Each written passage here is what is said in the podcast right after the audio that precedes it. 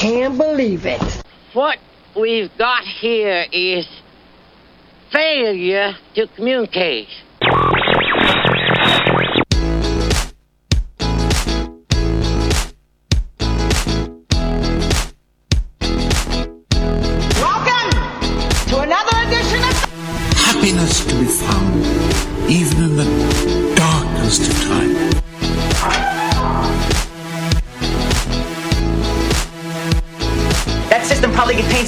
Data encryption algorithm. You'll never get in there.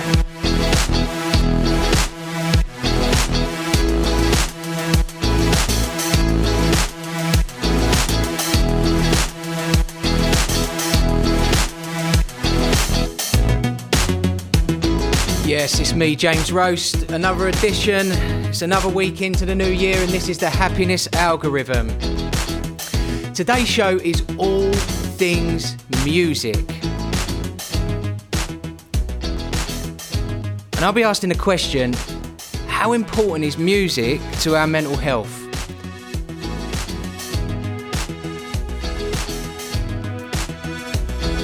How can it impact our emotions? And how does it take us from high highs to low lows? It's an action packed two hours we've got. It's another week on. It's another edition of the Happiness Algorithm with me, James Rose. I've got two guests lined up today and I'm very excited. They will be joining me any second now. But I know what you were all asking, as I spoke about last week. What have I, been reading this week? And it has been music orientated. And, it, and, and I found myself asking that question you know, why is music good for our mental health? You know, honestly, why are we so attracted to it? I started to delve into some of the research and music and singing. You know, for centuries, it's been a pivotal part of our existence and enabling us to get balance, connected with others. Um, and I found some quotes that were really, uh, I, I want to share with you on today's show just to kick things off before my guests join me. Um, and it said that you know, it, it taps into our inner emotions and it, it causes huge fluctuations. Um, and I done a, I done an experiment this morning. So I went to the gym for the first time in quite some time, and I knew it was going to hurt. I knew it was going to hurt, and I should have gone a long time ago. But hey, you know, we put it off. Uh, so I went to the gym, and I thought, you know what? For me to let, let's for me to get through this pain, for me to tolerate this discomfort. I'm going to open my phone, I'm going to go to songs, and I'm going to shuffle. And for those that were tuned in this morning on Michelle's show, you'd have heard me said that I have a very eclectic music taste. It goes from Aretha Franklin to Guns N' Roses. Uh, it, very wide, uh, very eclectic, but you know, hey, that's me. My children call me uh, an old man, and my wife for that matter as well. You know, very, very old school, uh, interesting music as well. But I put my my songs on sh- uh, my phone on shuffle, and uh, hence why at the top of the hour, at the top of the show, you heard the Kooks and you heard Razorlight because they were some blasts from the past for me. Songs that I hadn't heard for a number of years. And I think from my perspective, that's what I'm putting it out to all of you now listening. Put your phone in shuffle. Don't do it now. Don't do it until three o'clock, or don't do it at three o'clock either, because Ian's coming up on Drive Show. Do it. Do it in a. Do it at a time when you're driving. Whack it into shuffle, and just allow your phone uh, to take you on a musical journey and, and, and fluctuate those emotions. Um, and it, as I say, it was it was a wonderful experience. I really enjoyed it, and it took me back. It brought me forward, and uh, some real old songs I hadn't heard for a while. But anyway, let's go back to some of that research that I was reading this week. Uh, it said that music is thought to enhance our intelligence, also enhance our mental health, and boost our immune system. Um, it often elicits more emotional responses than language. And I'll be talking to my guests later about this as well, about the writing process and how important. Um, it is to sort of, uh, I don't know, express um, and lace their, their songs with with, with um, an emotional message. Um, it also said it, it can help us to relax, uh, and the less stressed we are, uh, the stronger our immune system is. Uh, I've said that already. It also allows us to relax just before sleep, promoting deeper rest, and it can also be a very sociable experience and help us feel connected. People in times of strife would sing. So we said before, armies march on songs, um, groups that sing together get themselves through tough times, and they celebrate bad times as well. And a quote by somebody called Jenny Taylor, who's a singing teacher. Shout out to Jenny Taylor. Uh, she said, When you're depressed, you don't inhale deeply. Uh, because you're closing down on life. When you sing, you can help breathe much deeper and breathe life into your lungs, and you feel much better both physically and emotionally. And I think not just from a depression perspective, but also from an anxiety perspective, we know that on average we, we breathe between 8 and 10 breaths per minute. We can get that down to about six breaths per minute when, when we're feeling relaxed or we're meditating. But when we're anxious and we're a little hyper vigilant and those emotions become elevated, our breathing um, goes up to around 20 to 25 breaths a minute. And, and all of a sudden, you know, this, this physiological response will drive forward other mechanisms as well. So I think the lesson there is when we're anxious or when we're feeling a little depressed, have a little sing. Have a little sing, put some music on, join in. Don't just save it for the shower. Embrace the, the, the voice that you've been blessed with. Uh, so, yes, so it's me, James Rose, the happiness algorithm. We're locked and loaded. We're here till three o'clock, and we're going to kick things off uh, with my guest shortly after this. Mix 98 FM. 98. 98 This is Phoenix 98 FM. So, I'm joined in the studio by two brothers, twin brothers, Matt and Dan from Croft and Cotes. Yeah, it's good to be here. Thanks Hey, for having guys. us. Yeah, I'm very good, thank you. How are you? Excellent, excellent. Well, I was, uh, as you know, I was panicking yesterday Yeah. to share with the listeners. I um, uh, spoke to the guys uh, several weeks back and sent an email, and uh, it didn't actually, uh, it didn't actually go through. Um, but we got there in the end. We did, and we're We're here here. on We're time. ready. Yeah, absolutely. With the uh, and and it was through the blessing that is social media as well. Yeah. Of course, yeah. contact. Don't know what we Yeah. do without it, really. Exactly. so, uh, Dan, Matt, Croft and Cotes. Now I know you're no, sh- no strangers to the station. You've been on uh, Michelle's show Yeah, yeah. before us, and I actually pinched you both from. Uh, Oh, from yeah, it was Michelle's good. show. Which we appreciate. Yes, yeah. Absolutely. Um, tell me a little bit about you guys, uh, what you do. Obviously, I know. So from from the from the research, uh, let, let's get let's get the phrase right. Yeah, So Croft and Cotes is a London-based indie folk duo. I think that's, That's pretty correct much. so far. Yeah, Yeah. that encapsulates it. I think so, yeah, because a, a lot of people say it's not really indie folk. There's elements of like rock or pop, so I just kind of let people interpret it how they how they want to. Yeah, I don't think we have a specific genre. Though. Yeah, but yeah, and we're from London. Yeah. So. That- that We are right. from London. Uh, so, guys, tell me. Uh, there's no there's no point asking the question about where you met because you met in the womb. We You did. It goes twin- way We've back. hanging out. Way We- What's tra- crazy to think of? We've been hanging out before we were even born. That's a mental thought right there. Love crazy. that. So the, the love of music. Talk to me about the journey of Croft and Cotes yeah. and um, how it came about. Okay, so I, I think uh, me and Matt uh, both individually got inspired by different people. Was I kind of gravitated when I really wanted to take music seriously? I was gravitating towards Ray Charles, and I was very piano based, and he really Yeah. inspired me to want to take it seriously. And Matt uh, is a huge fan of a guy called John Mayer, which I know a lot of people know. Yeah. And uh, so he was playing the guitar, and I was playing the piano.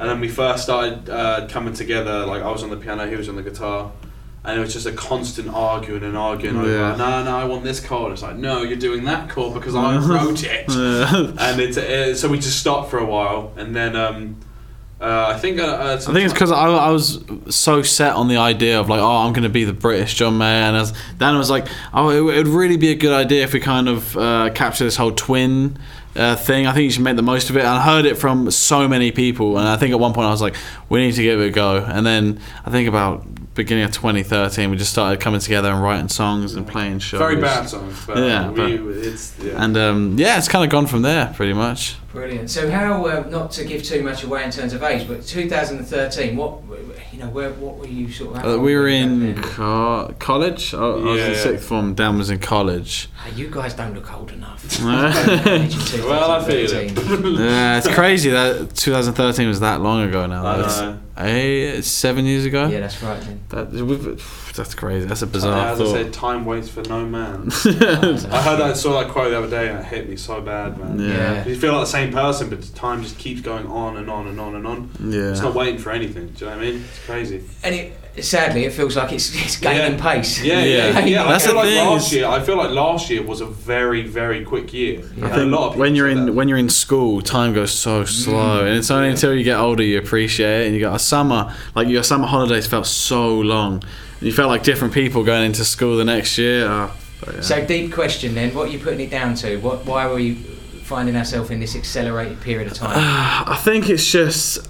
I think the gr- I tell you what it. I think it's. I think it's social media, and because people only post the good things, and it makes you feel like you're missing out, and it makes you feel like you need to be doing more yeah with your life. Because people are only going to post the good things about their life. Like, oh my god, they're doing this, that, and this. I feel like I should be doing. and it's very much like you compare it to what you're doing and especially especially in trying to like forge a career in like the music business when uh, you kind of rely on the kind of the goodwill of like other people like and um, especially if like music goes quiet then the kind of the months go really fast and you start thinking So, yeah, Oh. so it's, yeah, it's very. Uh, it's, it's a lot of pressure and it can keep you up at night. It can give you like some really bad anxiety mm, because it's like oh it's not going how I want it to go it's like I need to be doing this oh they're doing this I can see on Instagram that he's doing this he's doing that and we're not and then you find that six months have gone past and you've just Yeah, been just like looking at other people but, And has that been an interesting journey for you both to sort of move into the industry Mm. and see that there's this, you, you know, the saturation or level of competition is quite Yeah. demanding, and you find you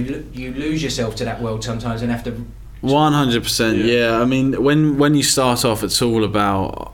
Oh, we're gonna do that. You kind of have a plan in your head. It's like, okay, once we get a manager, and then once we get a label, and you're so like optimistic, Yeah. and you're so. and you're forgetting that It's kind of like the honeymoon phase, Yeah. and um, How long did that last? uh, okay, quite a while actually. Quite a yeah. while, a couple of years and um, yeah, you, you start off all optimistic, and then step by step you realize it like doesn't happen as easy as that, and you realize the other bands, okay, they have a thousand more followers yeah, than they me. They started years after me but they already have like, Yeah. a, good record label and they're of doing course. this already And then you start stressing about, and then you start comparing yourself to other bands. The more you do it, the more you think, okay, I haven't done that yet. I haven't done that.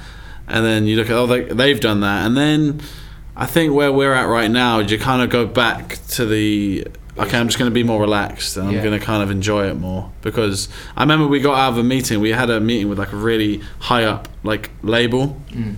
And he was pretty much just saying like you guys aren't right just yet but he said just remember to enjoy it whatever you do and i think that kind of stuck I think it was the way like- he said it though, because all he said to us over the phone was, "I really like you boys. I think you guys can come in for a chat. I think we should we should talk." which obviously is Which- perked up we were like oh my well, god especially it was it was a couple of years ago as well, and like for us, we were like, "Oh my god, this is it. This is our big break that we've been waiting for." And Yeah. he, he pretty much just gave us advice and just like, "Yeah, you need to build your numbers before." And we were like, "You called us in just to say that." Like, Yeah. uh, I, I don't know. It was a very downhearted moment. I was going to say that that how did that feel off the back of that conversation where you go from such a high, I believe Yeah, this oh, is it. Yeah. probably, probably one of the worst feelings of it was because my dad was waiting in the car outside and he was like so and we're like yeah he just Yeah. kind of said keep doing what you're doing and we went all he was went all the way into central london he was like no no he just kind of gave us some advice and That was it. Well, that was going to be one of my questions because obviously I don't come from a background of music or you know Mm. uh, th- that industry or that world, and you read and you hear things about it being quite cutthroat. And, yeah very and it and it always makes me um, always make always always makes me wonder whether there is the support or the advice that's there. Have you found that the ratio is fair, or there's it's much more demanding and cutthroat than i think it's Uh, more It's, it's a lot of.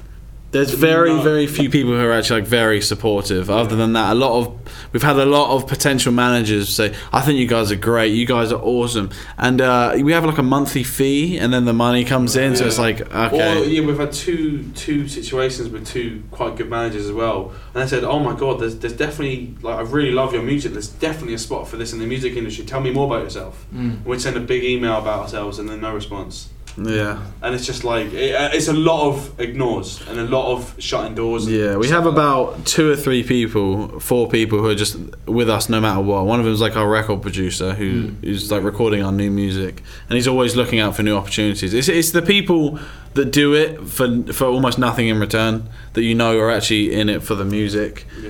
and um, yeah, it, it, it's tough. There's definitely a lot more people who are only out for themselves, which is understandable. I mean, Yeah.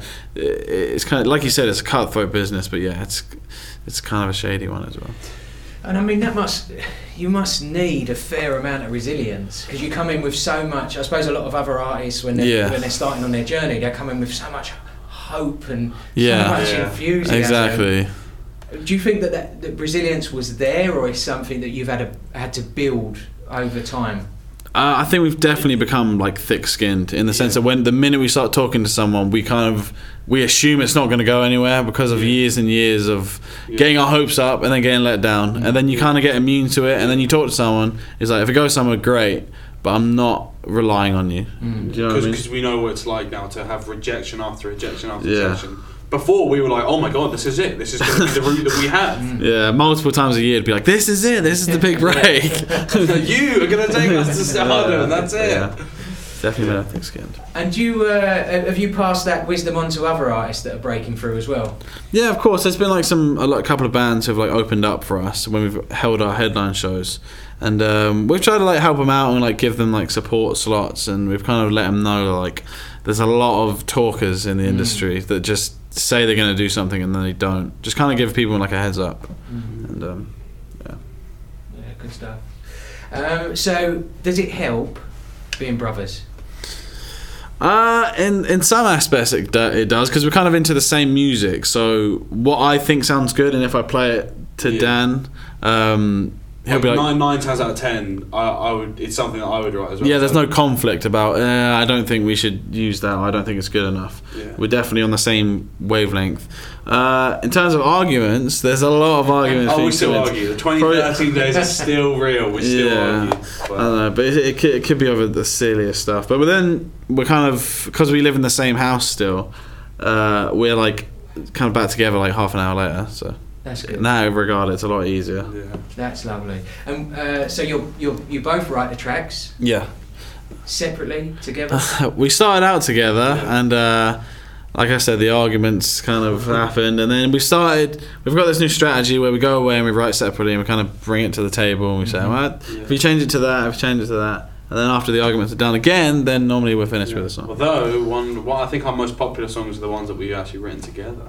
So what's that saying? Oh, that's Yeah. interesting. That's very interesting. So, um, so let's let's sort of take a look at um, the latest EP. So, um, uh, Space for Sadness is that Yes. yeah? So, Space for Sadness was released when? It was in September. We've been promoting it since September of last year. So And I must say, I like it. I like it. a lot. Thank yeah, you so I like much. it a lot. Cheers. And um, and and obviously this is this is a follow up from uh, 2018. Oh, yeah. yeah, Symmetry. Yeah, it was our debut album. There are some great songs on that as well. Thank you, Yeah. cheers. And I did. I'll, I'll let the listeners know that I did. I checked in with Matt and Dan and said, "Is it possible? How many songs are you ho- uh, are you able to play?" I said, "Whatever." So I mean, um, obviously, it is a it is a discussion topical show, but I'd Mm. have just had Matt and Dan playing for two hours because um, there's some really good numbers on there. So if I can, I, I might throw out some requests later as well. Yeah, Definitely worries. some stuff from um, uh, Space for Sadness, and, and we'll talk about that. But I know there's a. Uh, a couple of favourites of mine on Symmetry. One was um, Why I'm Here. Oh, yeah, nice. that's our most, that's our most popular. Is it? Yeah, yeah, yeah. And um, Thoughts and Rusty Strings. Oh, yeah. Ah, Good choice. That's like my our favourite songs as well. Is it? Yeah, yeah. yeah. Uh, well, you know, you know when you know music, you know music. uh, so maybe if I've got time for them, I wouldn't mind them, Yeah, them awesome. being played as well. But so talk me through uh, Space for Sadness. Mm-hmm. Uh, what was the so this sort of landed was released in September last year. How's Yeah. it going? yeah, it's going really good. We've got a lot of messages from people who have been saying things like this EP came at just the right time, and they kind of say thank you because it's kind of helping them out in any sort of situation. I think that's the kind of the best response we can get. That's kind of what I kind of set out to do is kind of uh, to kind of be that band to go to if you're in a particular mood and you kind of want to feel another mood instead. And uh, I think it's doing doing the job. Yeah, because I mean, as I said, uh, you know, when we opened the show, that was for me, and, and looking at what we was reading this week, it's such an emotive journey. Music, it Yeah. takes us in so many different directions, and that's what I wanted to see myself this morning. And listening to the tracks, the uh, and reflecting upon it, I've listened to it for the last few weeks, and it does take you in different, di- Yeah, in yeah. different ways, and you can move from uh, retry, which I really like, uh, and, and then obviously the the shift into racing minds Yeah, you know, it really Yeah, yeah, kind yeah. of brings it up brings a it bit. up. Yeah. So, um, and lyrically, there's some songs and some from Symmetry as well. I love some of the little um, uh, structure of the narrative of the songs that's running through Thank as you, well. So it's, it's great. Um, so, Space for Sadness, obviously speaking to Michelle, who, who does uh, the show before me, and that's how, how uh, we got introduced. Yeah. Yeah. And uh, there's an emphasis on it being em- uh, not emotional, but emotional well-being and Yeah, of mental course. health. So tell me a little bit about why Space for Sadness was important, and like you say, the feedback has been, you know, this is a right time to, to release this LP. Yeah. Yeah, EP. well, I think um, Space for Sadness was all about the feeling of kind of being okay with not being okay. And uh, Space for Sadness, I think it means like uh, like you, we're not supposed to feel good all of the time. You wouldn't be and human. There's a space for it. There's a space Yeah, to be just like you're allowed to be unhappy. Of course, and a lot of um, the songs, well, all of the songs revolve around a part of anybody's life that just makes them feel so down, and just knowing that it is relatable, and a lot of people can relate to your situation, even though it doesn't feel like it. That's the thing is, your head has a way of making you feel so isolated. Even though all you need to do is talk to about ten other people about it, and it, you'll feel a lot more normal. But- Yeah, I think uh, what kind of started the subject for it was me and Matt have never really like had any like kind of serious mental health, like depression, or anything like that. But uh, 2017, I came down with like a, I think it's like a depersonalization or derealization anxiety, where it's just it's just as simple as just I, I feel like I'm just living a very very very realistic dream right now. Yeah. And nothing's real, and I can't. When you feel like you're outside, it, it doesn't feel like you're outside. It Yeah, feels like you're just in a big simulator. And uh, like it kept me up, man. It, it scared me because I didn't know what was going on. I was just, I felt, I didn't feel like I was in my house. I, I didn't. When I looked in the mirror, I couldn't recognize myself. And Matt went through the same thing, but he, he didn't tell me. And and then I think uh, I At the think same he- time. Yeah, I, I, I, you got it first. I came because uh, both of our girlfriends are from America, so I came back from America, and I'd spent so much time away from my life that I came back. I had this massive wave of just depersonalization. I go, oh yeah, this is my life. So why does it feel weird being back in my life? And I'm a really, really big overthinker, so that's a bad mix. So I just went into this.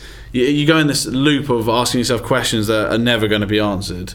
But Yeah, I remember giving you advice and being like, "Oh, it's something like cogito ergo sum." I, Oh, like, I like- think, therefore I am. So like, and we were just, I was just giving him someone. I didn't understand it, but I was like, "Oh, it's gonna be okay, man. It's gonna be okay." People do think about it. You're not crazy. Like, Yeah. it's, it's a big subject matter. Mm. Ricky Gervais talked about it on his podcast, Yeah.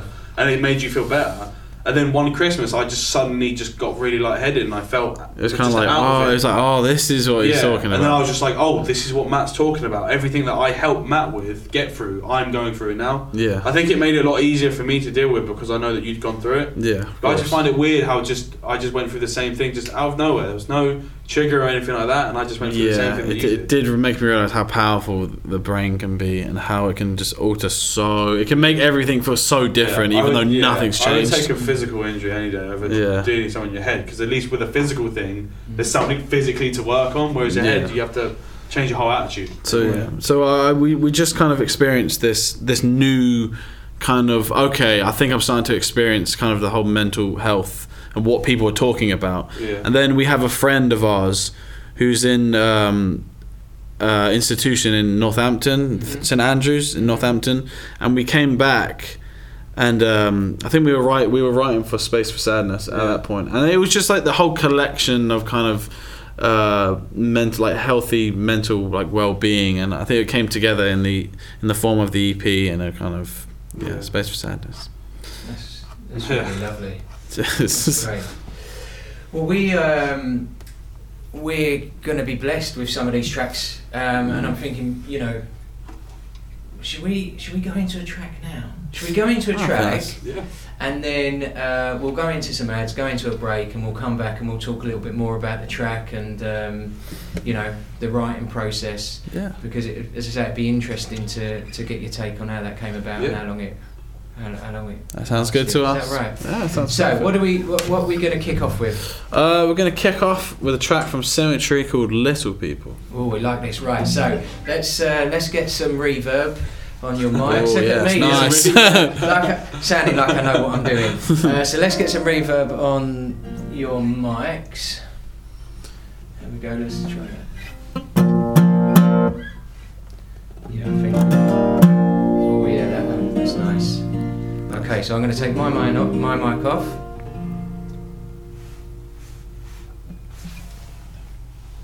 Okay, guys, you take it away. One, two, three, four.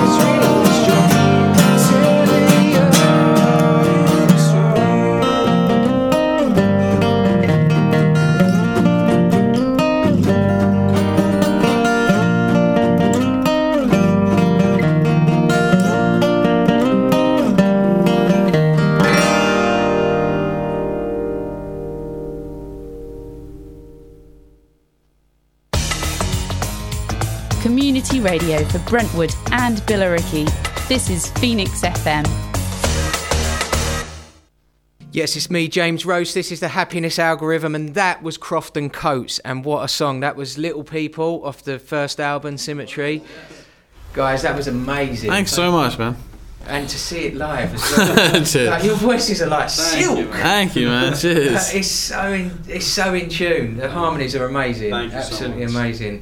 Uh, so tell me a little bit about li- Little People. Yeah. Who wrote it? Was it, that was, was a collective? A, that was a collective one. Yeah. yeah. There's about three songs you did collectively, and that was that yeah. Was so, yeah, I think uh, I wrote the. the Dan words. wrote the. I wrote the uh, the music, and mm. Dan wrote the lyrics. And uh, what was it about? What was Little People about, Dan? Um, I think it was a mixture of. Uh, uh like growing older, I guess, and just looking at photos of you with your friends. Yeah. And uh, yeah, I think one of the words with there was photograph Show me how my friends have changed. Yeah. It's pretty simple, word like, but yeah, it's uh, it's just about looking back at pictures and just getting further and further away from that time. and just- Yeah, and just like one of the lyrics is like "Time will never let me have a break," and it's just like it's really true. I mean, yeah. it's a very real feeling. So the um, people have heard me say it before that, that and I think I come across it when I was reading this week that the the importance of music, particularly from an emotional perspective, is is said that we tend to hear the lyrics when we're sad. Yeah, yeah. and Yeah, I heard when that we're happy. Yeah, yeah, that's so true. That's Yeah, very, very and true. so for you guys, is there a priority over it? Do you like the composition of the piece or how you're putting Yeah. together the lyrics? I, I, I think I'm someone where if the music's good, I couldn't care what the words are. Do you know what I mean? Like I, I could, I could. Yeah, of course. I I mean, I- I'm not going to slam the Beatles at all because I'm a huge Beatles fan. But I Mm. think songs like, uh, like what was it? Uh, I'm the Walrus. Oh, that was gibberish, and, and they knew it was gibberish, but people were going, "Oh my god!" There's a geniuses." meaning. There's a hidden message behind every one of these words. Yeah. Something about a policeman with cornflakes. yeah, yeah. I'm But yeah, but. I, I enjoy that song. But it's, I, I know that the lyrics are gibberish, but I, I know all the words to it. Yeah. So So it- it's only until you're in a particular mood, and then it's like we write lyrics, and then it's only until I'm feeling down, and I think the, the lyrics just mean so much more depending on how you're feeling. yeah, that quote's so true. I heard that the other day. It's very, very true. Yeah. But And then, uh, so the writing process for you both is it something that you're you have to be in the right headspace? Do you have a favourite place to write? Is it something that comes to you and then you'll run with, or mm, well, I, th- I think I think being sad, it, like lyrics come out a Yeah, lot easier. like, um, yeah. One of the songs we're going to play today is called Racing Mind, and um, I just got back from the, the St Andrews clinic, and uh, I was in a mood where it was, it was a song I wrote in an evening called Racing Mind. that you wrote Racing Mind in one evening. It was one evening, yeah. I came back, and you're in one of those moods where you're trying to you figure out all your life's problems in like one evening, and you you, you stay up really late, and you think, okay. Oh my god! Like, what am I doing with my life? Kind of thing. I was in one of those moods, and I would not go to sleep until I finished this song. And um, yeah, it was just it's a particular headspace, but also if you just have like we have guitar ideas and we just like pull out our phones and like record them. So Mm. it can be simple, but so a lot of the time, I think the best songs are the songs that come really easy Yeah. Yeah. and You don't purposely sit down. to exactly write, yeah. and they just they they flow really easily and it, and it shows because the, the music sounds so good and the lyrics are really meaningful. Yeah, I also Yeah. find for us as well is if, if we try to sit down and go, you know, I'm gonna write a song now. It never works. It never works. Really? It- yeah, it's just really hard because it feels very forced. Mm. So you don't you don't labour over the process. It has to be quite organic. Yeah, Of yeah, course, because yeah. you're trying to feel an emotion that you're obviously not feeling. You're, Yeah. you're trying to write about like a heartbreak, but you're not in that particular mood right now. I don't know. It, it shows a lot. And how much of you is invested in the song? I mean, Eh, you know, you said well, you've got to be in that right headspace and emotionally present in it. How far does it take you? That evening with Racing Mind, Yeah. you said you you know you were in your head. Yeah.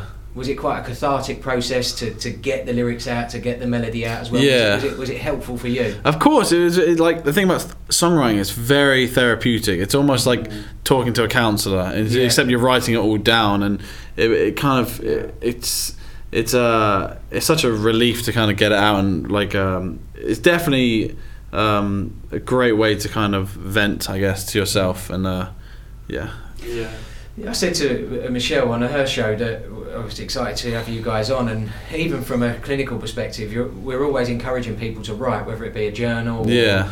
Or, you know. So I, I can see that importance from, Yeah. from Uh, yeah, if you have problems, just write it down. Don't don't make it so messy in your head. Like lay it out. There's a way to deal with it. yeah. Just just start by writing it down and getting it organised, and 'Cause- you can tick things Yeah, off. of course. Because especially uh, once I was, uh, I was thinking, okay, I think I'm kind of experiencing a bit of depersonalization and derealization.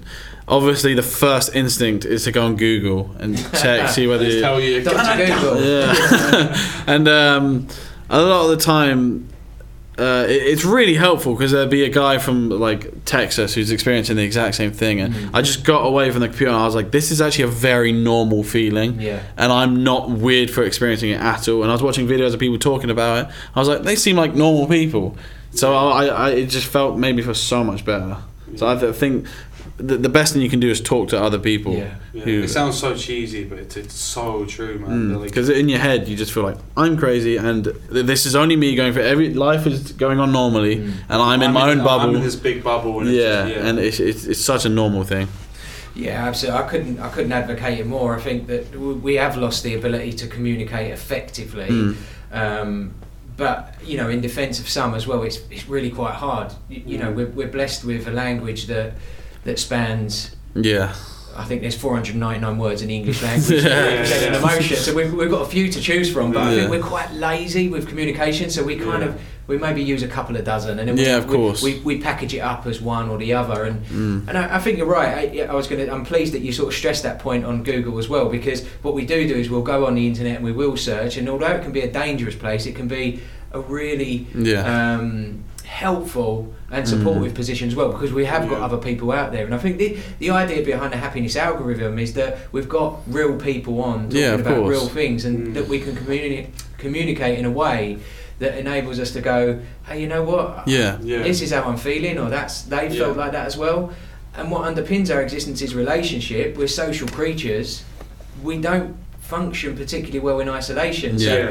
when we are in crisis or we are struggling, we're going to feel slightly detached. So to bring Exactly. ourselves back in, yeah. I think especially a lot of people feel they might feel embarrassed to bring it up because Yeah. they don't want anybody to like Mm. judge them or think, Mm. oh, he's kind of he's kind of losing it a bit when it's not the case at all. yeah. And I think that's that's big for males, isn't it? Yeah. For males, I think that we generally tend to. For men, we will.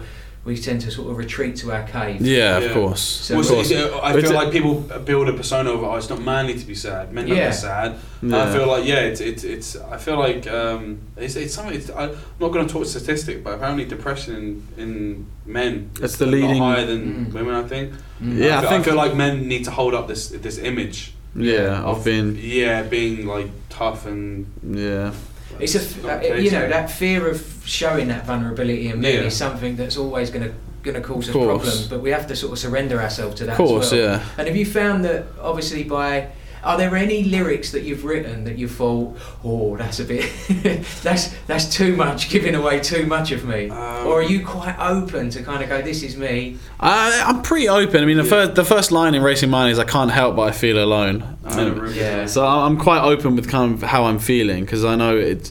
Yeah. It, it, it's I think if we write it, we mean it. So I, I don't think I've, Yeah. I've uh, ever written something where like I regret it. Or, Yeah, unless think it's just like cheesy. we're pretty honest Yeah. with the, what we write. So And do you think that's why people can relate to the music so much? I think so because we're kind of saying stuff that not a lot of people are um, confident to admit or they mm. want to admit, but they mm. can kind of relate to it in their own Yeah. way. So I think there's a fan of ours that was. It's, she was talking about her depression, Yeah. and even though Racing Mind was written about a diff- uh, something else, It's a different form our of anxiety. She felt like she could relate to the lyrics, even though it was a kind of. We were writing it. It wasn't about depression, but she somehow could still relate to the Yeah, it's words. because the lyrics kind yeah, of. Yeah. I feel like it's just all under the same umbrella of just mental health. I Yeah, as long as people can interpret it in their own way and it can make Yeah. them feel good, then that's job done for me. Yeah. I'm just wondering, should we go into racing? Yeah, sure. Shall we? Yeah, I'm tuned Because. I'm like a kid in the sweet shop. So, you know, I, I mean, there's so many questions, but there's so much music on here as well. So I tell you what, let's go through the process again. We'll just we'll just get some reverb on your mics.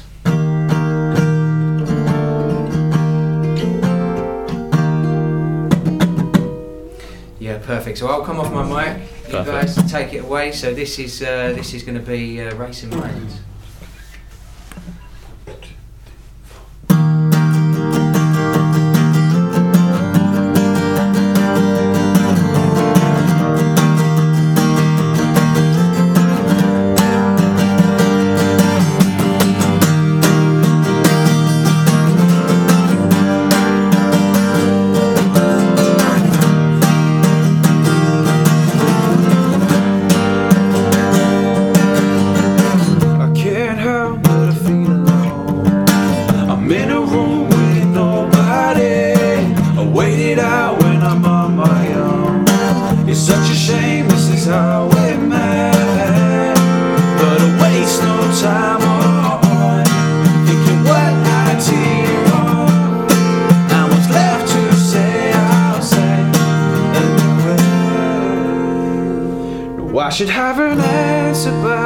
One that I could tell, would never hide. Maybe I should move it to the side, move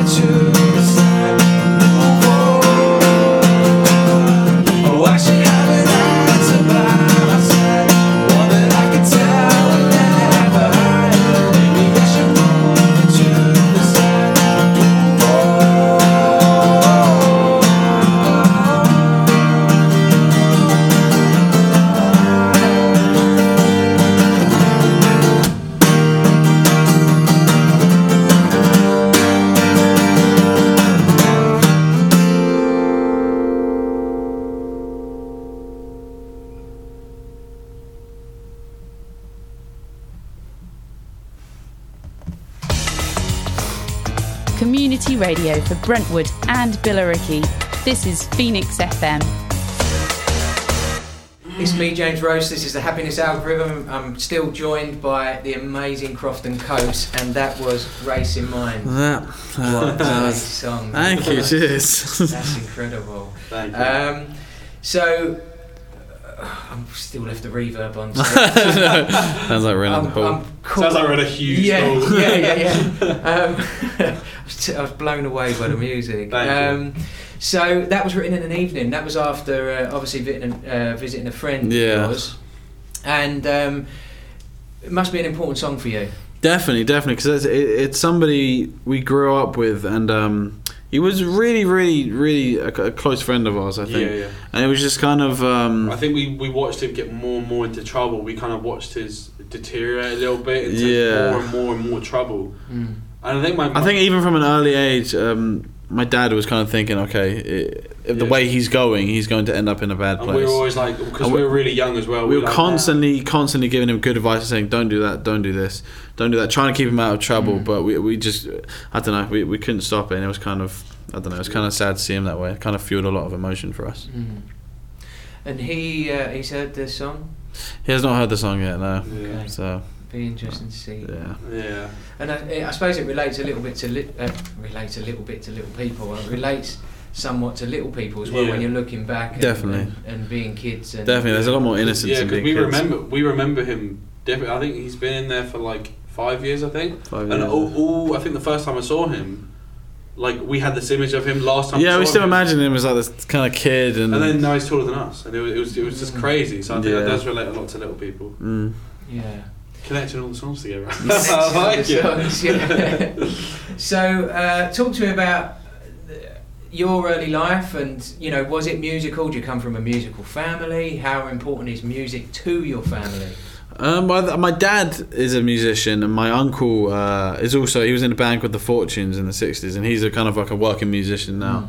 But I think yeah. it was never really a massive part of our life. Like we, I picked up the guitar maybe about 15, 16 years old. Oh wow! Yeah, so Christmas time, it's like the Von Trapp family. My my, my, my uncle was literally playing. My mum, dad, because my dad's a piano player as well. Everyone's just singing. But I think we um we were always listening to music and we were constantly around music, but we never had any interest in like playing the instruments. We just like kind of like singing along to it in front of the mirror. And um, yeah, I think uh, I started playing the piano first. Then Dan obviously copied me, and he got way way better than me. So I was like, yeah, I'm going to take a step back. I'll let him have this one. I picked up the Here we are guitar. today. With, I picked up a guitar and I was like, oh, okay, this could be for me. And then he picked it up, and uh, here he is today with his guitar. I, I, I didn't do it to be like, oh, Matt's getting good at that, so I'm going to do it. What? Yeah. My dad got a guitar for his birthday, and we know we're, we're self-taught musicians, so we. Uh, I saw that. Yeah, Yeah, I mean yeah. that is incredible. yeah. Thank you. So what? Pretty much, we'd just be watching TV, and there'd just be a guitar on the sofa, and we'd literally just fiddle about with it, and that was it. Mm. And then that turned into my dad going, "Oh, I'll teach you two really, really easy chords, just Yeah. that and that." What And then were, you the, do what just were the chords that you learned? It first? It was a it was a song. It was just like that was it. It was just that. Oh, do you let me walk you And that was it. And that- that And I was- was like, I like that. I'm gonna go away. I'm gonna learn more. Yeah. And then I found John Mayer, and I instantly learned his whole catalogue of songs. And because he's such a great guitar player, that I think that just improved my guitar playing. And by the time I was finished, I was. In fact, I remember you constantly coming in saying, "Oh, uh, Dan, I've learned a new chord. Let me teach you." And I was always like, "No, I can't stretch my fingers that far." Because the thing is building up calluses as well. Yeah. Because Yeah. but at the beginning phase it hurts so much. But Yeah. yeah, everything's on YouTube nowadays. Because I feel like if I was to get guitar lessons, I would have it would have felt more like homework. Yeah. And I think I'm a bit lazy by nature. So uh, because like we're paying for this. So yeah, really it's Yeah. a very full. I could do it in my own time, and I could look at what I want. It's like a lot of people learn songs they don't really want to learn in guitar lessons, but this way I could do it in my own time. Yeah. I could learn what I wanted when I wanted, and I think that just made it more fun, and that's Mm. what, how I picked it up. So pre picking up the guitar, fifteen. So talking sort of 14, 13 Yeah. onwards. What what did uh, what did young Dan and young young Matt and young Dan want to do? Uh, no idea. That's the thing. I, I was. I think I think when we picked up the guitar, we weren't going oh musicians. I think we were going. I think at a party it'd be pretty cool, and the girls Yeah. would love it. at the time, all, all I was thinking was, oh, if there's a guitar somewhere and there's some there's some really uh, fit girls, And I- I, and I- I want them to go, oh my god. and now I realise when I am at a party and there is a guitar, I don't want to be that guy. so I The guy on a campfire, playing. Ah.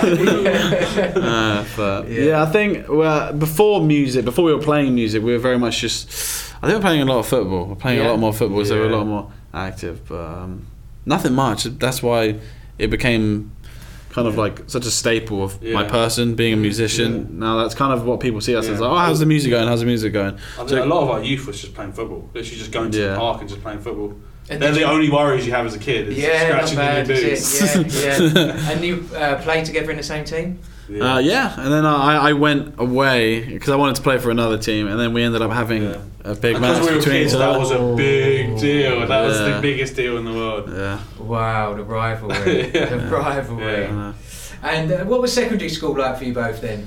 Um, it was it was it was good. Yeah, Right, we had yeah. We Yeah, lived we- like we lived like like literally like three houses down from our school, Mm. and we were still late. literally, was still late. Yeah, yeah. But, but- uh, it was very, very, very easy. Yeah, it was a good time for us because I think we were, I think, kind of in the middle uh, where we could talk to the popular kids, but we could also talk to the less popular kids. And it was, I, I, I think that was kind of summed us up Yeah. as people. I think so. It was good. And what about the music at that time? Do you remember sort of tracks during those years at secondary school that, that hold any significance to you? Uh, I'm I'm a huge, you know, Sum 41. They're like a rock band. I'm a huge. The, my first ever album was them. I think I was about five or six years old. yeah. And my dad got this this album where there's some guy scratching his face called "Does This Look Infected?" My dad was like, mm, "You sure you want this one?" Like, yeah. And yeah, no. So I lived, I'm still I have like a shrine in my room of all their albums. So I'm a huge Sum 41 fan. So I think we were brought up a lot on pop punk, Yeah. like the early 2000s, pop Yeah. punk, and like Eminem. Huge Eminem fans. Yeah, I think the music that we really stick with now is early 2000s like music, like rock music. yeah, of course. Stuff But like that. a lot of high school music as well. I look back at, and you kind of listen to it because everyone else is listening to it, and you think Yeah. this isn't actually that good. You must have some Yeah. songs where you listen back to and you go, "Oh my god, I used like Yeah. this song." Yeah, with your friends, you're like, oh my god, this is an amazing track, Yeah, and you look yeah. back, it's just cringe. massive, um, yeah, ma- massive Yeah. influence. That sort of peer shaping what we do, but then you know behind the scenes, what we're enjoying is Exactly. I was listening to a lot of stuff just because uh, I had a few friends who would look at my music catalog and go, "Why are you listening to that?" And it would be like uncool. But then, and I'd listen to their music, and then I come out of school and I go, I, I never wanted to listen to that in the first place. And I Yeah. go back to what I was listening to originally. But yeah, Uh, obviously, your twins. Any other siblings? older brother, Older older brother. brother. He's uh, tw- 28. Yeah. Musical. He, yeah, he, he's kind of like us, exactly like us. Where he, he's he's getting really good at guitar. Yeah. And he just learned just because it was just around. Like we had one guitar to share. He's got like ten Yeah. of our guitars now. Yeah, of course. Yeah, yeah. So he had a lot more reason to pick it up because there was like at least two guitars in every. Of course, room. and he's yeah. starting to write music now, but he's not showed anybody. He's very tight-lipped about his music. Oh, really? Not even you guys. No, not even us. It's ve- it's him Oh, and yeah. his girlfriend. He, he's shown Yeah, a his few girlfriend songs. just says, "Oh, he's got a very good voice," and he just hasn't shown. I know he's embarrassed, but one day we're gonna get it out. of. One day. Yeah, a little sort of uh, trio. Yeah, three yeah, of you on could be the new. Jonas Brothers. Yeah, there we go. There we go. Uh, so obviously, mental health. We said uh, you both expressed uh, that those periods of sort of that de- depersonalisation Yeah. state, and I think it's wonderful because of the closeness and intimacy in the relationship that you was able to share that. Mm. What, what do you think brought those feelings on, or sort of led you into that position? Uh, I think it was. Uh, the thing is, I think getting the depersonalization.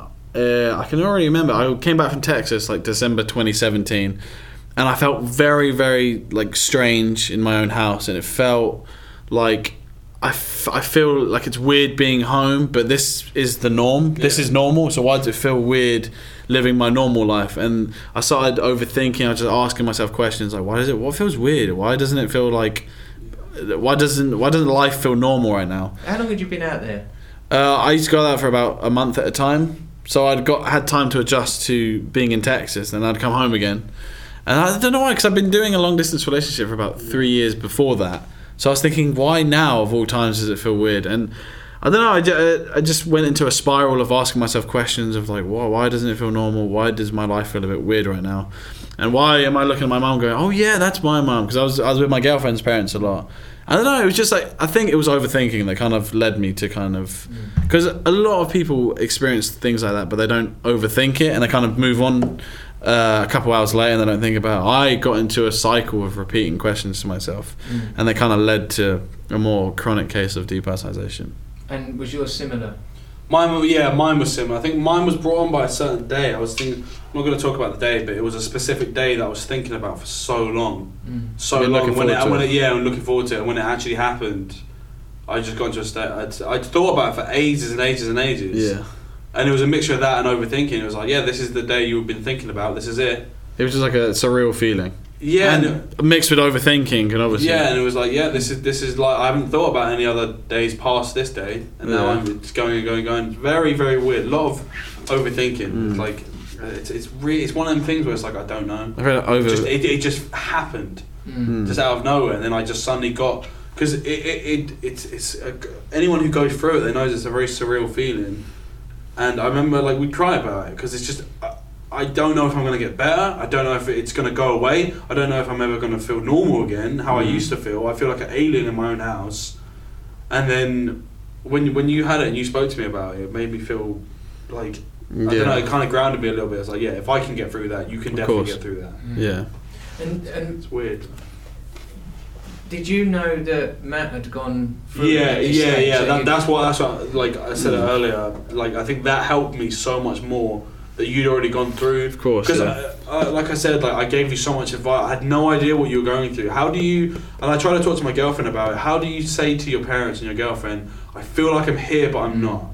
Where Because do I you? that would be quite frightening. For, Yeah, for yeah, exactly. Yeah. to hear, Yeah, mustn't it? 'cause it's Yeah. like you feel I mean, I was saying it helps that our mum's a psychotherapist. Well, I did hear a whisper. Oh yeah, yeah. She's a I did hear a whisper. Yeah, big shout out to Yeah. uh, my, my personal Thompson. yeah, but she's been a huge, huge help. Yeah, but I think I think we were more help to each other than than anything. 'cause Yeah, of course. I just remember helping you, uh, like with advice and stuff like that, and re- going back to references Yeah. to help you with it. And then when I got it, I was like, okay, like you didn't just say all of this for no reason. Trying to remember what you said to him. Yeah, of And I was just, I was just reminding myself of the, the help that I Yeah. gave you, and then you Mm. gave it back to me. Do you know what I mean? And where did that come from then? Because obviously seeing your brother go through what he was he was going through, and then Mm. you were finding the words that, uh, upon reflection, were the right words, Yeah, the right yeah. advice to give. Mm. But having not gone through it, um, but seeing your brother go through it, where did you find those words and that? I, th- um, I think on, on the Ricky Gervais podcast, he was talking about. Do you remember his name? René Descartes. Oh yeah, he had a, he had a Uh, yeah, and he and he was he was. Well, I kept telling him, whatever you're going through, I'm sure you're. There's, Yeah. The world's a big place. Like there are people that are going to be feeling. Yeah, it's like just because no one in your circle is going through it doesn't Yeah. mean no one's going through it. Yeah, and uh, he was talking about how he's a very he's like a mathematician as well. I think. Oh, it's René Descartes. He's like a mathematician. He came up with a, a phrase called cogito, cogito ergo sum, which means I think, therefore I am. Mm-hmm. So it's thinking it's very normal to Yeah. like like almost Yeah. challenge your own existence Yeah. and be like, am I really here? and if you're thinking, the fact that you're even consciously thinking, is this a dream? Shows that you're not dreaming because if you know in your dream you don't really think or you don't really question anything, you don't question why you're there. You're just there. I remember You're I had a dream. same- I, I was I was with like Justin Bieber. And I, was, I didn't question how I was with Justin Bieber. You just kind of get on with it. Yeah. But Are you saying you love Justin Bieber? I, I think you would be giving away some music taste. No, we are, we are, yeah, yeah. um, okay, guys, we're going to take a, s- uh, a short break, and when we come back, should we have a little bit more music? More music. Yeah. Sounds good. okay, we'll be back after this. Community radio for Brentwood and Billericay. This is Phoenix FM. Bennett's Funerals are proud to sponsor the ongoing redevelopment of Butterfly Meadow, Brentwood, raising awareness for Our Grieving Hearts, your local charity supporting parents who have lost a child at any age and through any circumstance. We're part of the Compassionate Friends commemorating 50 years of peer to peer support for bereaved parents. To find out more, visit us at ourgrievinghearts.co.uk, where we have a list of our services and upcoming fundraising events.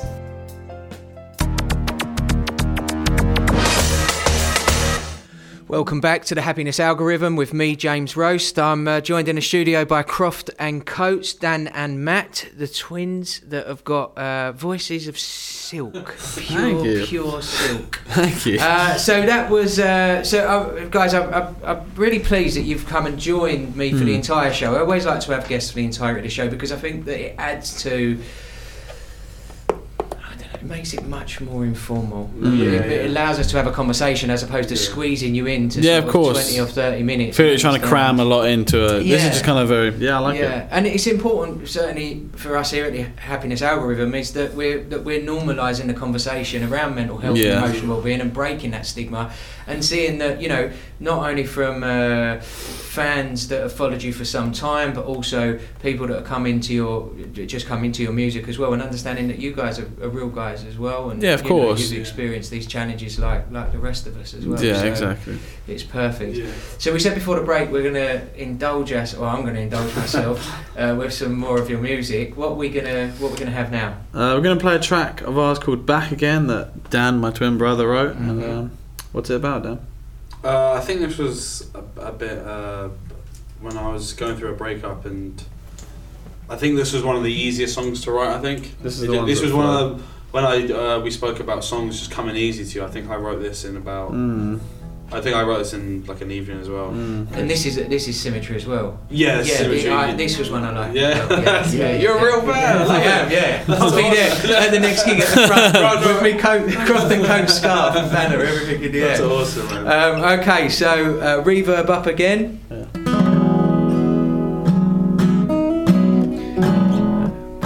Okay, guys, this is uh, Croft and Cotes with uh, Back Again.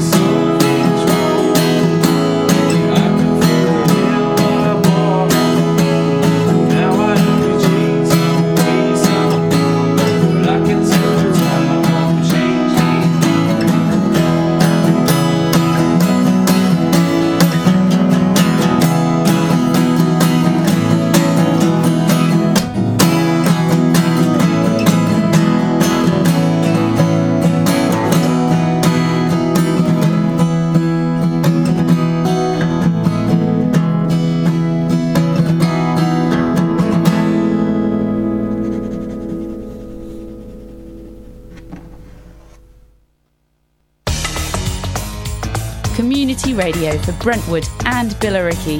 This is Phoenix FM. Wow, guys, that was lovely. So that was back again. That's back again, yes. Dan, that was one of yours. That was It one of mine. Broken heart. I'm sorry Yeah. to anyone that's crying right now. yeah, yeah. Like, you know, look, uh, another song written in an evening. Yeah, that that was. Um, I find like breakup songs are very easy to write about, 'cause- or like it, it was a situation of I love you and I can't live without you, and they they don't like you anymore, and they don't want you to be part of their life. And um, Ouch.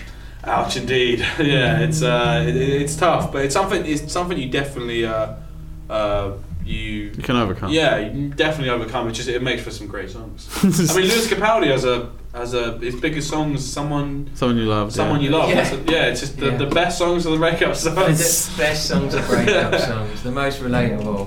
And I suppose it's that it's that part of life, isn't it? Yeah, yeah. Yeah, I feel like everyone's got to go through it at least Yeah. once. So it's, it's definitely something universal that everyone can relate to. So I think that's why they do so well. Is because Yeah. at one point that was me. Yes, yeah, yeah, yeah, absolutely. Yeah, and if you s- uh, if you you haven't gone through it, you can still cry about it. and just imagine if it did. Yeah. Take us to that dark place. um, so, favourite songs. Are there songs Favourite that you've written that um, you you expected to do really well, but maybe haven't, but to you they mean so much? so, what do you think are one of my best ones? Oh, that's a great question. One of your best songs, I think. Um, I'm trying to think of the spot. Ooh, Yeah, favorite one. um, what ones have you done? Um, The longer, the longer man. you wait, Uh, yeah, precious it's not on. to Hang on, like- this yeah. wasn't not, it weren't to Well, I'm incite trying an argument between I think I think I think probably Oxygen. Oxygen's from Symmetry as Oh, well. Yeah, I like that. Yeah, that- But that's probably the- my favourite. yeah, the great opening lyrics uh, with the flame. Oh, Oh, yeah, yeah, burning up. Yeah. I think everything about that Give is us the first little word. Give us a little tinkle with a few. The first riff and. play that. You're burning up. You like the flame, yeah, we're burning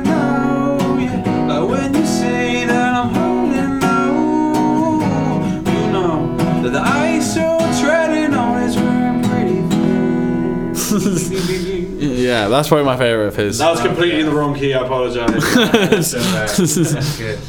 Um, so oxygen. yeah, and what's uh, your favorite of mine? um, There we go. He's gonna. Uh, he, he has a s you have a song called Home Explorer, which it's a song that I keep pestering to play, and he's always like, "Nah." I think it was one of the first ones you ever wrote. It's like Yeah. definitely our oldest song, and I love playing it live. And you don't really enjoy playing it, but that's on Symmetry as well. That- That's- yeah, is that the last? That's the last track. Yeah, wow. yeah, the last track. It's a very old song. I think I wrote it the year we started, actually. But Yeah. for some reason, It starts off with like cars driving by. We did not record that. They were pre-recorded. Yes, Standing There's like outside. sirens in the background as Yeah, well. Yeah, we weren't holding a mic. yeah.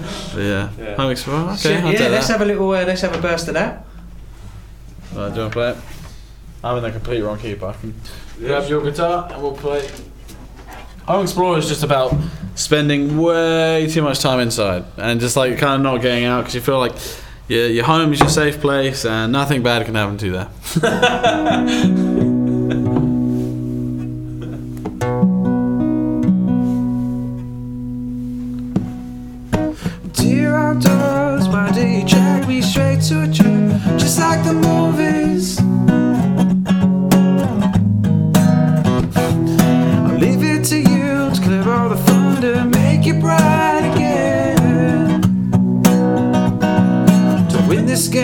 stay away inside. Oh, home explorer tonight. Searching for words on the wall. And I won't leave the comfort of my room. A home explorer's who I want to be. Yeah, and that's it. And your guitar is very out of tune. but yeah, that's Home Explorer. I was going to ask, how come you swapped guitar? Oh, I, I detuned my guitar. So it's in a different key now. So there we go. It looks like you're playing even though you're not playing it. But yeah, it's my favorite key to write. in. Very good. Um, so, uh, Oxygen, Home Explorer. What about tracks that um, you've collectively wrote together that you've Oh, been really happy with? Like little, little people. The, the first one we played, I think, was I say that's a favourite of both of us. Yeah, yeah, yeah. I think so. The one we played earlier, Mm, that's probably yeah, both, as a collective, that's our favourite yeah. song. and Why I'm Here. I think. Yeah. Yeah, that's everyone's favorite as well. Um, while I'm here. Little People Want Here, yeah. Yeah, love that. And what's the? Um, I mean, over the, the what, what's the time frame that you wrote? When? How long did it take you to bring Symmetry together? Oh, that took that took a while if I remember. Symmetry, because we we included songs on Symmetry that we'd been recording prior, so it was on another EP before that. So I think that was um, I'd say about two years because we released an EP before that and it included some of the tracks on there. Yeah. But Symmetry took a while just because a lot of the songs were not sounding how we wanted them to sound. And um, that's the most frustrating thing about being in the studio is you have this image of uh, you have this like picture of what you want your song to sound like. And then when it's not sounding how you want it to, or Yeah. okay, that actually doesn't work, it can be the most soul destroying I thing. think near the end of it, it was becoming more like, okay, like we need to finish this up, otherwise we're going to take like, Yeah. forever to finish this. Exactly, but it's because songwriting's a very personal thing, and when you have this expectation of what you want your song to sound like, and it doesn't go that way, Yeah. it can, you can kind of be like, okay, maybe. We I've- also had a lot of people trying to change songs and like change like why I'm here. I think some people were trying to change into like a. Uh, like a what did they try to change it to? Oh no, oxygen. It had more like oxygen had like a drop in it originally. The and it was Yeah. it, was like a call me out. Do No, you- you- Call me out. they It like wanted- that sort of like Yeah, they, song, want, they wanted like, to it didn't work turn they wanted to turn Oxygen into more of like a Paul Simon Graceland, kind of like the African vibey thing. Really? Yeah, and we were like, that's a cool. I love the album. I love Graceland, Yeah. but it's not right for Oxygen. But yeah, Interested on that on symmetry. Yeah. That one dropping. I know, all I the know. way through. So you're quite not overprotective of your work, but you like to maintain the Yeah, the of course. essence of what. Yeah, of course. Like we're definitely open to kind of like ideas, and we have used some, but at some point you have to put your foot down because some people try and take. Yeah, I promise you, if you heard the original Oxygen, you'd be like, "Yeah, good job, boys." Try the original. Yeah, I think that was a good choice. There, there's some, there are some times where you put your foot down and you're, you're glad you did it Yeah. because it makes the song so much better. Yeah. Yeah, I think that ownership, I, I think, over anything that we do is really important, isn't it? Yeah, hundred percent. So what we, so uh, you know, you've just come back from uh, a nationwide tour with the BBC. Yeah. And uh, you've done some stuff with Caffè Nero. Oh yeah, they picked us as their artist of the month, and uh, they sent us on like a, a nationwide tour. So we did about 32, 33 Caffè Nero stores around the country. They play us in like all all the stores around the world. Yeah, Like, cool. They, they have, 100 they have stores like in nine different countries, Yeah. and they've been playing our albums, which is pretty cool because we've had friends message us and be like, "Oh, li- li- listen to who's on Every my time they go to Caffè Nero, they go, "Oh, guess who I'm hearing right now." Yeah, it's, it's really cool. But yeah, we got a lot of support from Caffè Nero, so it was nice. Excellent. You've enjoyed that. Yeah, a lot. I think we had fr- free drinks as well, so a lot of free coffee. I was so going to we're say, I like, haven't slept for about. I was gonna say yeah. It was a Don't lot. worry about money, just pin these. Yeah. What, what's next for you guys? I think we're going to record some new music and kind of move on to the next chapter and kind of um, do more gigs and just kind of. I think the, the music industry is a lot about grind and you have to keep doing it. Like uh, you, Dan has these motivational quotes that pop up on his phone like every couple of hours, Yeah, just yeah. kind of like yeah. Wait, have we had any in the last couple of hours? Uh, I've actually, I actually got too many, so I actually reduced it to like three a day. Or. He, two a uh, day. one of them today said, "Don't stop doing great just because someone's not giving you credit." So, So music- so it makes me think like, okay, what we're doing is good, Yeah. but we it's kind of like a grind, and we just have to continue, and just kind of just remember to enjoy it, but just keep remember doing what why you're we doing. started. as well. Yeah, of course. What was that? Sorry. It's remember why we started in the first place, because Yeah. we enjoyed it. Yeah. So Yeah. release more music, do more gigs, and just just push with music. And uh, the current L- uh, EP, Space for Sadness, that, that will inform the next album? Will that be part of it in the same way that Symmetry came I, about? I or- think we might work on Space for Saturday. I think we might work on a little acoustic album in between. So like, Yeah. do, the, do the EP but do it acoustically. Yeah, I- but I think we'll do uh, like a new EP with completely different songs and Yeah. just cover a different topic. But Yeah. I think next will probably be a, a new single. Yeah, and, and a video as well. Yeah. and a video as well. Yeah. Yeah. Um, so we are. I mean, sadly, we're into the last half hour Ah, of the show. ah, it's been fun. It's been, yeah, it's been amazing, with you guys here. Really, really good. Um, I think it would be great to hear another song, if that's all right. One more song. I mean, Oh, I'm real- more uh, it's song. like my own private Crop and concert. Co, is Yeah. We'd be honoured to take a request. What song would you like to take? Oh, Maybe a why I'm here. I do like why I'm here, and you know I like thoughts and rusty strings as well. But should we go with a bit of why I'm here because obviously a lot of others like that. As well. Okay, that's cool. That's convenient because it's the tuning I'm in. I, could, I wouldn't be able to play Thoughts and Rusty Strings anyway. Okay, But- okay. Over to you guys. Okay.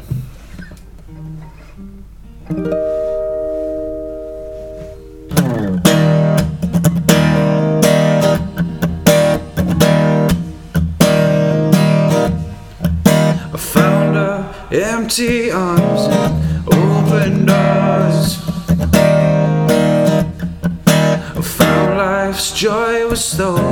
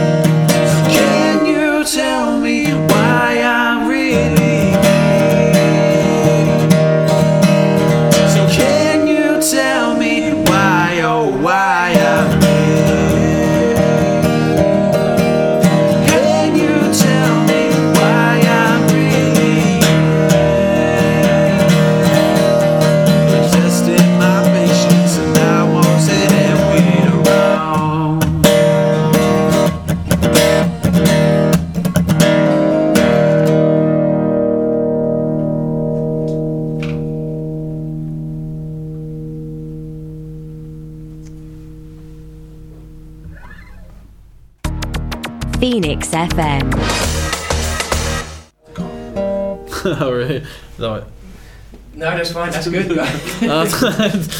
Uh, that was great, guys. Thanks so much. Yeah, really good. And you say that's that's that's been one of the most popular tracks. Yeah, Definitely, That, yeah. that, that was actually another one that we co-wrote. yeah, it's got our most amount of streams on Spotify, so I think it's pretty good. I think we need to co- co-write more. Yeah, maybe that's a maybe that's a sign. how much when you're writing individually? How much? How polished do you get it before you bring it to one another? Um, normally it's, it's uh, semi-polished. I think we just kind of like have the first verse and the second verse, and then Or we, kind of could- just yeah, go we from could there. just write a riff and be like, oh yeah, we should expand on that. Yeah, Yeah. so it's, it's not that polished. We kind of, the, I think the main kind of polishing happens like when we're together, and like that kind of finalizes the song. Piano or guitar? Uh, well, Dan, Dan is an incredible piano player. It's, it's a shame because we we never play at gigs, but he's amazing at the piano. So I think you're more of a piano man, right? The, the track on Symmetry with a with a piano. Um, Oh, and Space for Sadness. It was uh, you were wrong. oh, yeah. Yeah. Oh, I- it's just a shame we can't wheel one in. yeah, I know. It's a shame. Actually, we're funny that. um, what about for you, Dan? Piano or guitar? Um, I love playing the guitar. I think there's there's more variety with the guitar because you can play electric, you can play like you can have Yeah. loads of distortion, you can play it classically. Play soft, you can play hard. Yeah, and uh, but I the, the, there's. Do you know when you're watching like a sad film and the piano comes in? It does. Ah, it's just, like that's what got me really into the piano. Yeah. Like, because sometimes the piano can hit you harder, way more than a guitar. Yeah. can. In certain moments, like I don't know, it's it's it's uh, I, I I think piano music kind of hits the feels a bit. I'd say It I'd say does. half and half. I can't pick, man. Yeah. yeah. And I realised I jumped fro- over to Dan Matt, but you didn't give me an answer: guitar or piano? Oh, guitar. I'm, I'm 100% Yeah. guitar. Yeah, All the yeah. way. I play acoustic, electric, classical, everything. It's kind of my life. Yeah. Yeah. And everywhere you go, you're always going to have your guitar. Exactly, yeah, yeah. And I've started picking up the ukulele as well. That's even Yeah. I, was I was trying oh. to write a sad song on the ukulele. Can't do it. Can't do it. yes. it could be groundbreaking. Yeah, of course. Sad ukulele song. Of course. That'll be our big break. How can um, so uh, share your social media handles? How can people sort of get in touch? How can they follow what you're doing? How can they see where you're playing next? Yeah, well, you can follow us on Facebook or Instagram. It's just Croft and Cotes, but Cotes is spelled C O T E S. And uh, yeah, we're on Facebook, we're on Instagram, and we have a website www.croftandcotes.com, and we have a YouTube channel. That's all. And I know Michelle asked when you was last here as well, but why Croft and Cotes? Uh, well, I think we were look because before we were PT for Purcell Thompson, and we were like, "Whoa, it's so cool, it's so They're like, edgy." uh, personal trainer, public, public toilet. so we were like, okay, we want something. We don't want to use our names, but we want something that kind of uh, says we're a duo just from the name. And we're like, let's get two sentimental aspects of our life and just. So we had the Croft, which is a park that we spent a lot of our youth at, and it became, became a big part of our life. So it's Croft, and we're from an area in northwest London called Eastcote. So we took the second half of that, and we did Croft and Cotes. Well, originally it was Croft and Coat, and then I was Because like, of East "Ah." Cote, but it was like, I doesn't was trying really- to convince you. I was like, no, it doesn't roll off the tongue. Croft and Coats sounds like that, and you were like, nah. then there was another argument. Thirty minutes later, you came back, repaired that, And they got us on. and then- they got us on, yeah. yeah. Um, guys, it's been an absolute pleasure you having in the studio. I hope you'll stay for the sort of the last bit before we go to the next sort of um, ad breaks, because I'd like to finish up the show with some tips from you both about you know what people can do, not not just from a mental health or an emotional well-being perspective, but thinking about wanting to move into music and Yeah. the experience that you guys have had.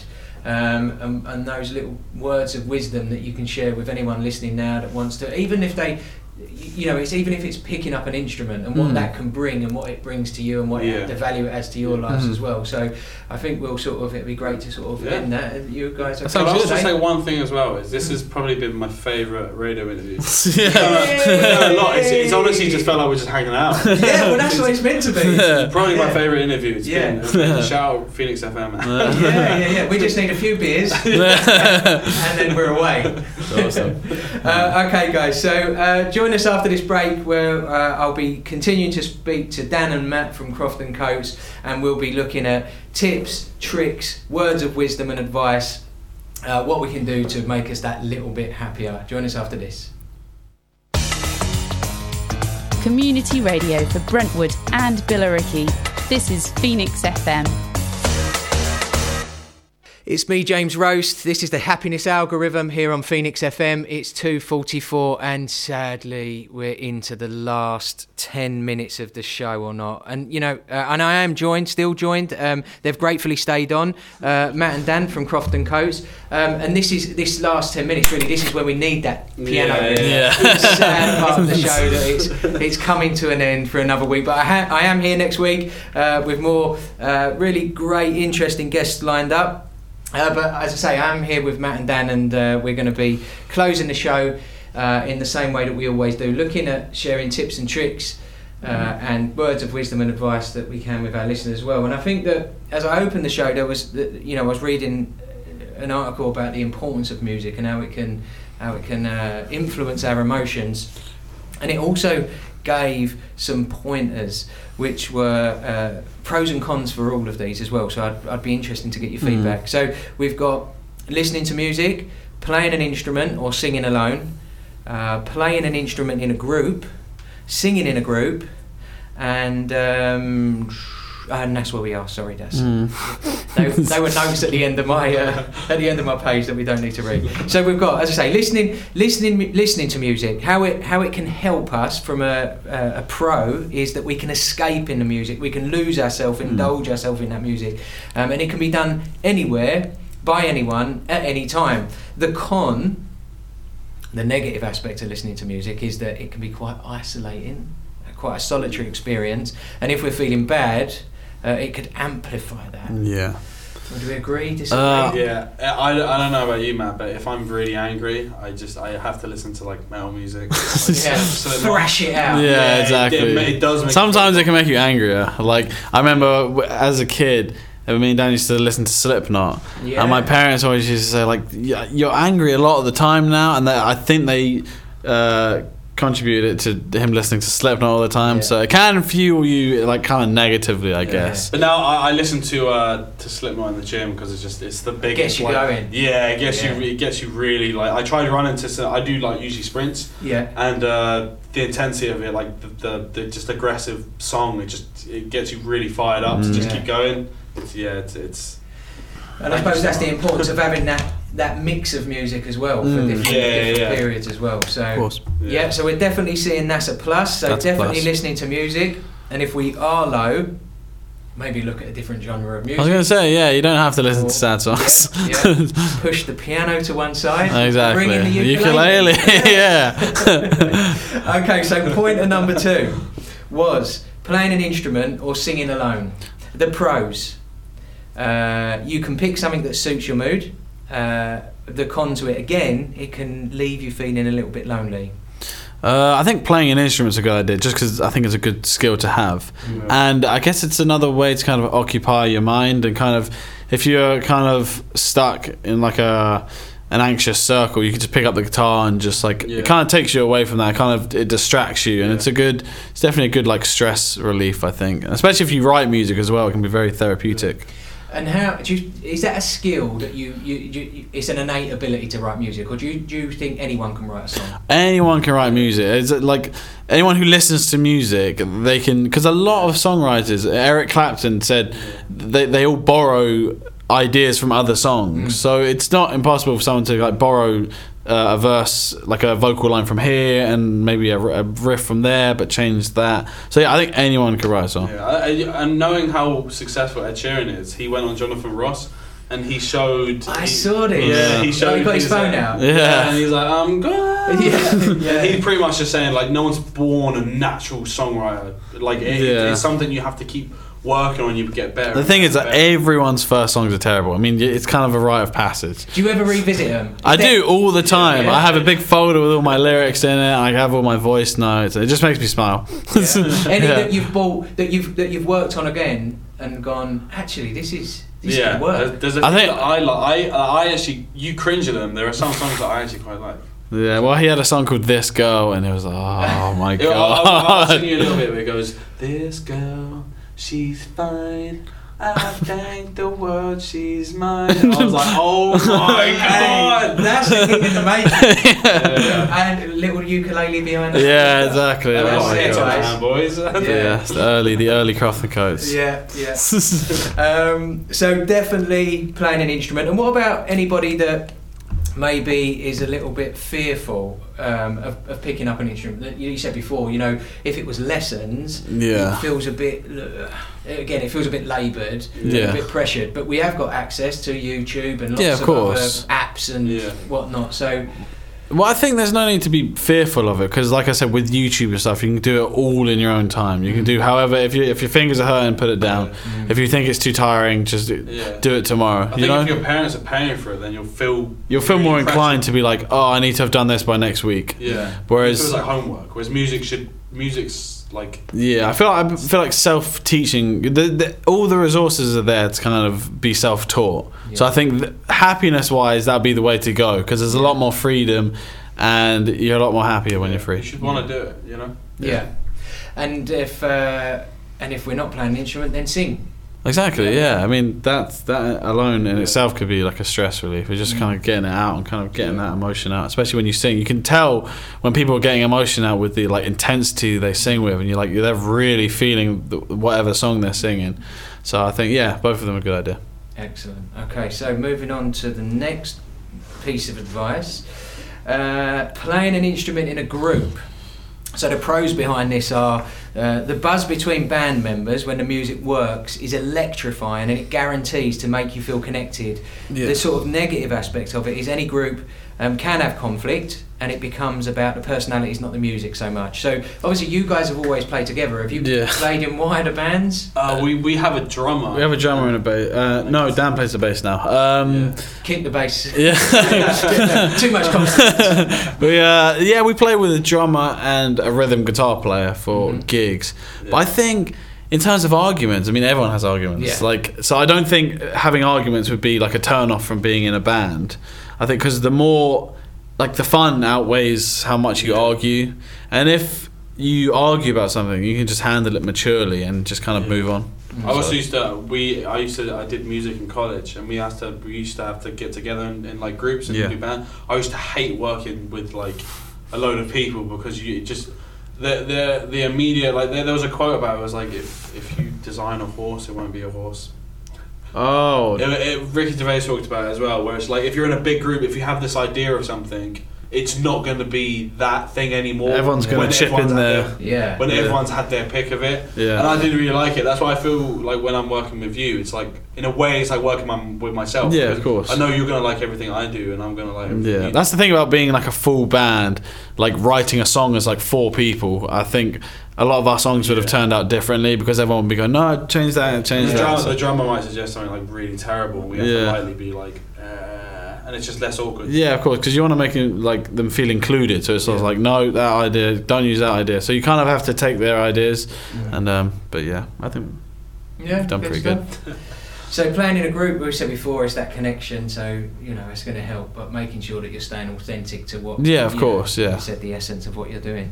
Um, and the final one is is uh, not only playing an instrument in a group, but the final one is singing in a group. So the pros being you share the emotion of the song with fellow singers, creating a bond with one another, um, and the more connected we feel, the better our mental health is. Uh, the the con to that aspect or that piece of advice is you, you need to have the self confidence to sing in front of others, which can be hard to summon up if you're unwell or feeling low. Yeah, that's true. I guess being the front man, you have to kind of be the face of the band and be the kind of the charismatic one, which is understandable. I think the thing about the show business is you have to kind of smile no matter what because you have an Yeah. image to uphold.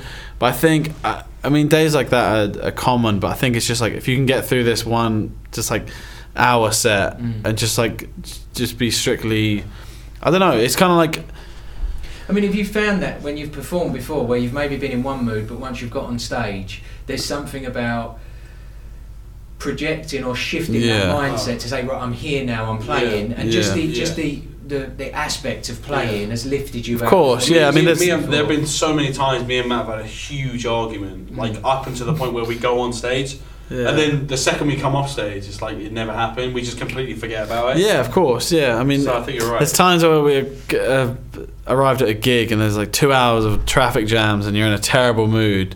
But then you kind of, I guess the music lifts you back up, and by the time you're finished, you, d- you're not even thinking about Yeah. what made you upset in the first place. So, Yeah. It's a powerful thing, music. Mm. Massive, massive.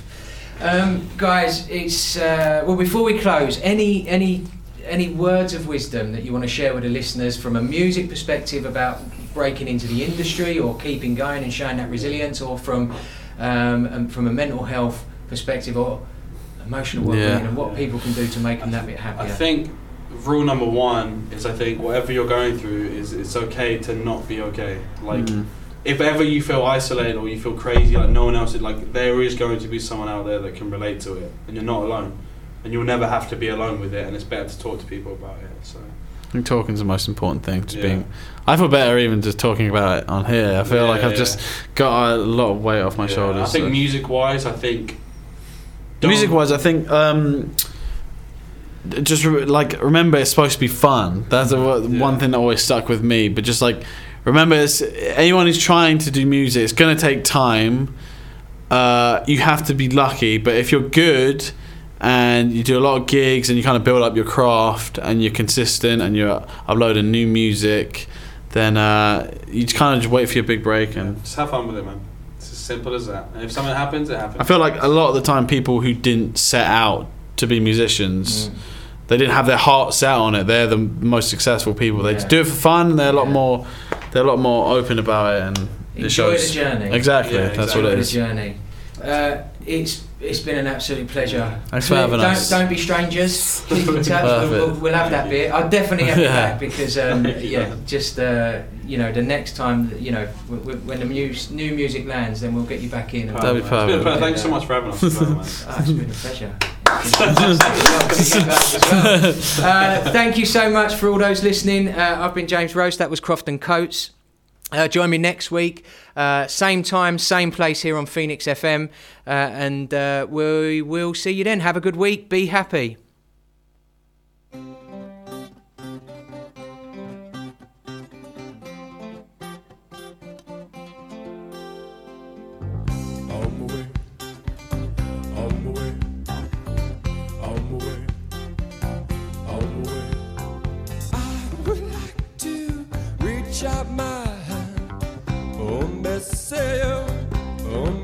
Tell you to run. On my way, on my way. Nobody say, nobody on. Well, pick me up with golden hand. Oh, me say, oh, me tell you to run. On my way, on my way. Nobody say, nobody on. Well,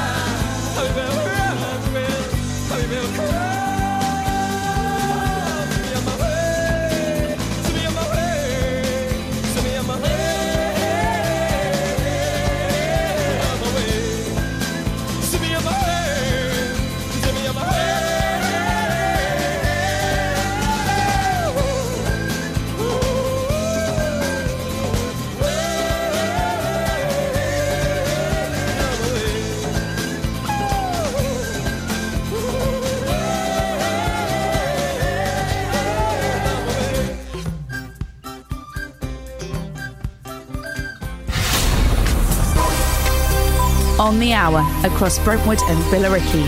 This is Phoenix FM.